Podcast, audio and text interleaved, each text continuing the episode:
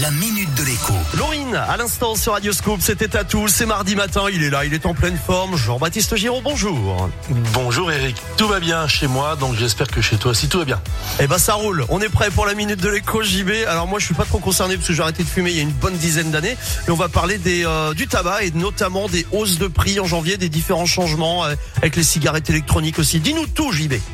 Bon d'abord, on va dire les choses telles qu'elles sont. Arrêter de fumer, c'est très bien. Ceux qui nous écoutent et qui hésitent encore, comment dire, plus 40, plus de 50 centimes par paquet en janvier. Si c'est pas encore une raison ou un moyen d'essayer de vous faire arrêter, je sais plus comment ils peuvent faire. Mais enfin, en attendant, en janvier, plus 40, plus 50 centimes, ça pique. Mais dans le même temps, c'est ça qui est fou, eh bien, le gouvernement va être contraint d'autoriser l'importation sur le territoire français non plus de 200 cigarettes, mais de 800 cigarettes d'un coup. Donc, si vous allez faire un petit tour en Belgique, en Andorre, en Espagne, enfin dans les pays voisins où les cigarettes sont moins chères, eh ben vous pourrez en rapporter 4 fois plus qu'avant. Ah ouais, c'est ouf.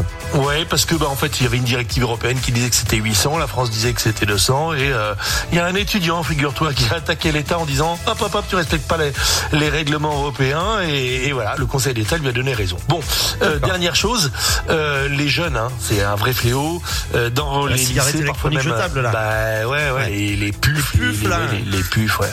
Alors le gouvernement envisage de les interdire. Pourquoi ?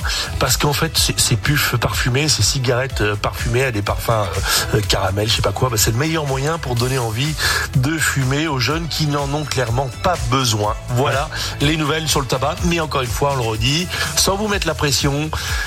Si vous envisagez d'arrêter de fumer, c'est le moment. Voilà. Jamais.